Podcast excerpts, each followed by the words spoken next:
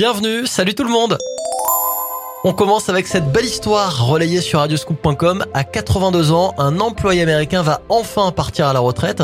Il travaillait dans un supermarché et grâce à une belle rencontre et une cagnotte lancée sur TikTok, cet homme va profiter de sa retraite.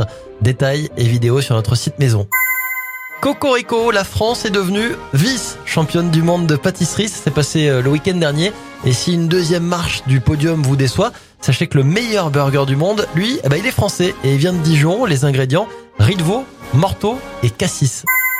On termine avec une étude qui va nous inciter à avoir la main verte. Des chercheurs viennent de démontrer les bienfaits physiques et psychologiques du jardinage. Jardinage a changé l'hygiène de vie des participants hein, à cette étude, avec notamment une augmentation de l'activité physique, de la consommation de fibres et une diminution du stress.